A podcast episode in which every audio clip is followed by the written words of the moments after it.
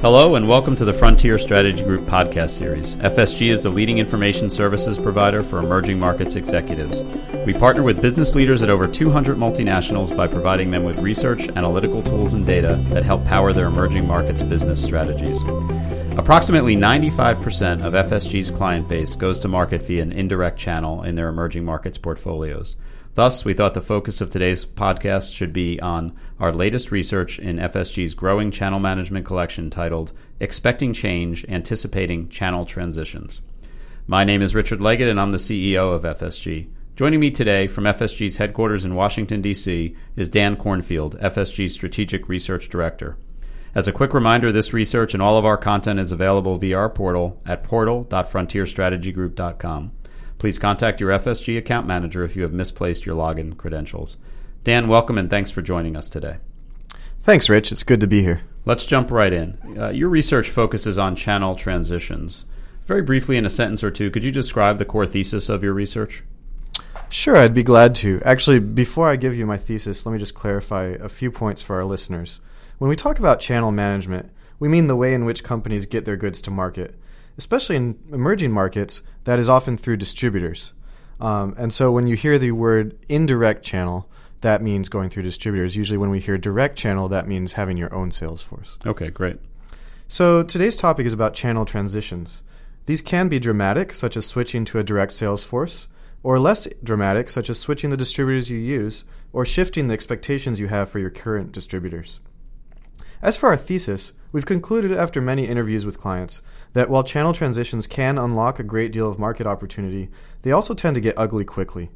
In particular, exiting distribution relationships is very hard to do. Distributors don't like being left behind, and they often resort to lawsuits or to interactions with your customers on their way out that can damage your brand and your future ability to sell. But here's our biggest lesson the pain involved in a transition can be greatly diminished if you avoid surprising your distributor and instead give them lead time to adjust to the transition you have in mind. Let's dig a little bit deeper on that. Your analysis begins with an interesting case study uh, of a leading luxury consumer brand that is looking to exit distributor agreements in two countries, and one went well and one didn't go well. Why was that, and what can our clients learn from that experience? Yeah, it was an interesting story. Um, the company in question had exclusive arrangements with a single distributor for coverage of an entire country, and the company wanted to get out of that exclusive part of this arrangement so they could instead work with multiple distributors. And this was the case in two different countries at the same time. In one case, in Mexico, this exclusive arrangement had been going on with a family company for 80 years. In the other case, in Brazil, the arrangement had lasted for over 15 years. So these were not easy relationships to alter. It turns out the case in Mexico went much more smoothly than the one in Brazil. There are three primary reasons for this. First, contract terms and timing. In the case that went more poorly, the exit was attempted several years before the contract was supposed to expire. In the other case, it was proposed beforehand and pressed at contract expiration. The attempt to break an existing contract in the first case led to a legal battle. As an aside, signing exclusive contracts is almost always a bad idea. Companies often enter exclusive contracts because they are told by their preferred market entry partner that this is what will enable the distributor to invest enough to serve them well. Usually, this is nonsense, and the company gets needlessly tied up. Unless you have been in the market for a long time, do not do it, and even then, you need to have a really good reason to enter an exclusive contract. The second reason that distinguished between the Mexico and the Brazil case was that in the Mexico case, the uh, the company in question actually put their distributors on the defensive before broaching the topic of it's time for us to consider uh, re- altering the relationship. And this may sound like a bad thing, um, but actually, in in this case and in several other cases, it has turned out to be the best way to go. Um, in the case of Brazil, the the company approached the the distributor and said, "We can we have a proposal for you. It's going to be a win win. You're you're going to love this. We're going to love this." And the company said, uh, uh, the distributor said, "We hate this. What are you doing? You're trying to to change our contract? Absolutely not." In the other case, in Mexico, what do I mean by putting them on the defensive? I mean, um, essentially, they started to say, well, before the contract was expiring, you're not performing according to our expectations. you're only selling up to a certain number, that number has plateaued year after year. If this continues to be the case, we're going to have no choice but to look at other arrangements. Interesting. At the center of your uh, of your research piece, you introduce a very interesting framework that an executive can use to define the best path and timing for determining when and how to make a channel transition. Could you describe the framework? I know it's uh, a much more uh, easily understood framework visually, but for our listeners, could you describe the framework and some of the key elements that it features? Absolutely. So, our framework lays out a channel maturity pathway in what we call both space and time. So, space is about your product complexity, your customer geography, and the power dynamic between your firm and the distributors in your channel. We summarize these dynamics and call them your market space. Time is really about the maturity of your market presence. We can help you pinpoint your maturity stage on a four stage spectrum, which, by the way, matches the maturity model that we generally work with when we discuss with our clients where are you right now in a certain market and how can we help. So these stages, I'm paraphr- paraphrasing them for, for this purpose, but they are getting into the market, expanding your presence in the market, pressuring your distributors in the in the case of the channel situation, and then the fourth position, which is when you're established in the marketplace, is really when you're either going to end up in a mature indirect position or switch to direct. And uh, here, here's what we've discovered about each of these four stages. When you're trying to get in, most companies start with distributors that have power in the relationship. Now, what do we mean by power? Whoever can exit the, dis- the relationship more easily and with less pain has more power in the relationship. How do you measure that? Well, um, it can be measured uh, either just kind of back of the napkin by saying, would it be easy or difficult to exit a distributor relationship? For example, for our clients in um, India, they usually say it is easy to exit relationships because they have many different partners. Those partners are used to uh, contracts coming and going, and so it's not a big deal. In Indonesia, on the other hand, um, we see a very different dynamic. So, they're um, especially the big distributors that have power, have money, they fight back very hard. And so, in that case, it tends to be harder to exit relationships. Um, but then you have to look at your specific situation. So, h- what percentage of the distributor's overall revenue is from your products, for example? If it's a lot, then they're more dependent on you. If it's not very much, they, they're not very dependent on you, and vice versa. Okay. So, um, then we come to the expansion phase, or stage two in, in your market maturity path. Uh, at this point, what a lot of companies do is experiment. They look at different market segments, they try different product types, slightly more simple products, more complex ones, and in this product process, they work with a variety of different distributors. So they expand beyond their original market entry partner and, and try a bunch of different partnerships. In the third phase, they start to care not just about growth per se, but about profitable growth. And this is a time for culling some of their adventures and really focusing on what they think are going to be their long term bets.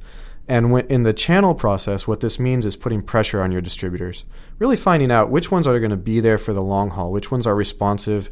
Uh, if you have a fairly simple product, this usually means how efficient can they be on your behalf. If you have a more complex product, how much value add can they provide in the relationship with your end customers? And then finally, we get to the, the fourth phase of your established, mature phase in the market, where you're really just defending market share for the most part. Um, at that point, um, some companies go indirect, as I mentioned, some go direct. And the, the distinguishing difference should be how the distributors responded in the third phase. If you found that you have some really solid partners to work with, it probably makes sense to establish yourself in the indirect space.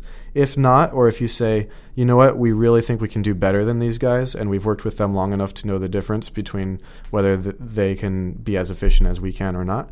Uh, in that case, it may make sense to take your, your uh, sales direct and the answer here is not necessarily just one or the other. Um, some many companies choose to take some key accounts direct while keeping uh, some more generic accounts uh, indirect through distributors. And is there a timetable uh, through the uh, that you can pinpoint the progression across this maturity spectrum, or it just varies company by company and country by country? Well, it does. It really does vary company by company. Um, but one of the things that I've been finding in my research is that the timetable should actually probably be faster in some stages and slower in others than companies usually give credit for. Um, so most companies try to move pretty quickly from the market entry stage into the expansion stage. That's fine.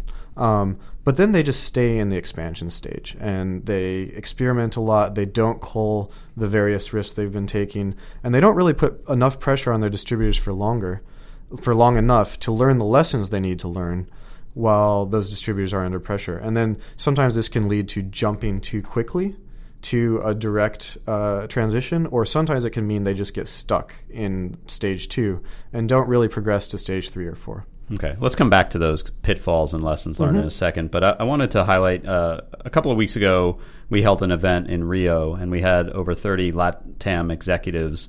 And you presented your research, the uh, kind of first pass at this research, uh, and did some real time polling. And I thought it was pretty interesting uh, and wanted you to share kind of what you found in terms of the channel results uh, using your framework, kind of where where across these 31 executives uh, their channel uh, their channel fell. Yeah, great. That that uh, meeting in Rio was really excellent, and it was it was a fine time to test some of our ideas because we talked to a lot of different companies. I thought you were going to say it was a fine time in Rio. Always, uh, that was true too. Um, yeah, we we we uh, strategically had the meeting on a Friday so that anybody who wanted to stay over on Saturday and enjoy the beach was was able to do that. Um, but what we discovered uh, in the meeting, um, and we had some some live polling equipment, so we were really able to to on the spot take the pulse of our members in various regards. Was that um, when it comes to market space, what we've called market space, there were two common types out of um, out of 8 to 16 potential types, depending on how complex you make the model. Um, the most common type was um, a concentrated geographic market, so that's where, where are your customers found, and a complex product, and a position where the producer has the power, the producer usually being our client in this case rather than the distributor. Um, the the second most common type was a dispersed geographic market with a simple product, and again where the producer has the power. And there are very different takeaways or, or key challenges in each of these positions. When you have a concentrated uh, customer set but a complex product, you really need to drive the service quality that your distributors are providing. And when you have dispersed uh, a customer geography but a simple product, the real challenge that a lot of our customers th- or clients then face is how do we drive distributors to expand beyond their their existing um, points of sale. Okay. Uh, you highlighted five pitfalls that we've seen companies encounter in making or not planning for channel transitions. Could you walk us through a couple of these? Most common pitfalls? Yeah, absolutely. So I just mentioned one of them a moment ago, which is basically what we call getting stuck or complacent. And this was this was of the five pitfalls the one that uh, the majority of our clients self-identified as as being a concern to them. Um, essentially, what this means is that many of our clients and companies who are not our clients, but but that's the information we have access to, are waiting for the current arrangement to become really painful before they consider a transition. And waiting until the pain sets in is not necessarily going to optimize their timing for capturing when the market has shifted enough to where there's an opportunity that they should be grabbing. Um, a second pitfall is poor expectation setting. And this comes back to the theme of surprises that we discussed at the beginning of this conversation. Um, many of our clients like to hold their cards pretty close to their chest with distributors, but experience shows that pretty consistently that the costs of surprising your distributors far outweigh the costs of letting them know change is on the horizon. Coming back to one of our big themes, surprise distributors are much more likely to be deeply angry distributors. And distributors can sabotage you on their way out but as one client recently mentioned, they can also spread the word among other distributors to watch out for you. And the business world is often remarkably small in a given market, so reputation among potential partners is a pretty important concern. That's a huge, huge factor. From your research, how often are you finding our clients uh, actually proactively assess their channel strategies? Um, great question. We, we actually need to first make a distinction uh, for our listeners between reviewing individual distributors on their performance uh, which most companies do either annually or quarterly, uh, versus reviewing their channel structure overall to see whether it is time for a transition. Which is the body of work on this piece of research. Right, which is exactly what we're talking about right now. Um, so when it comes to that latter kind of review, what what kind of structure do I have? Is it the right structure moving forward? Is it meeting the needs of my customers? Am I capturing available opportunities by you know, let's say I have an indirect structure for, through three distributors, I could consider going to an indirect structure through 40 instead. This would be a big structural transition. So that kind of consideration, um, most companies don't have a formal process for. Uh, majority of our clients assess their structure on an ad hoc basis. Um, and others assess the structure whenever distributor contracts expire, or they say every two to three years. Um, but we asked this in the polling, and only about 14% of our clients assess their channel structure annually through, an, through a formalized process.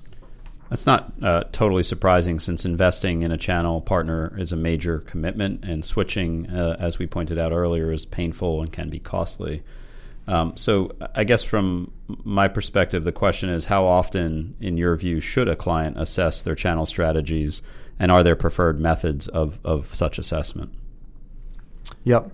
I, I, think you're right that companies uh, kind of inherently fear the transition process, but I think they also inherently fear adding a new discernment process to their annual agenda. Because then it becomes one more set of meetings, and, and they already have enough on their plate, so it feels strategic planning, contingency planning, budget setting, staffing plans, and so forth and so on.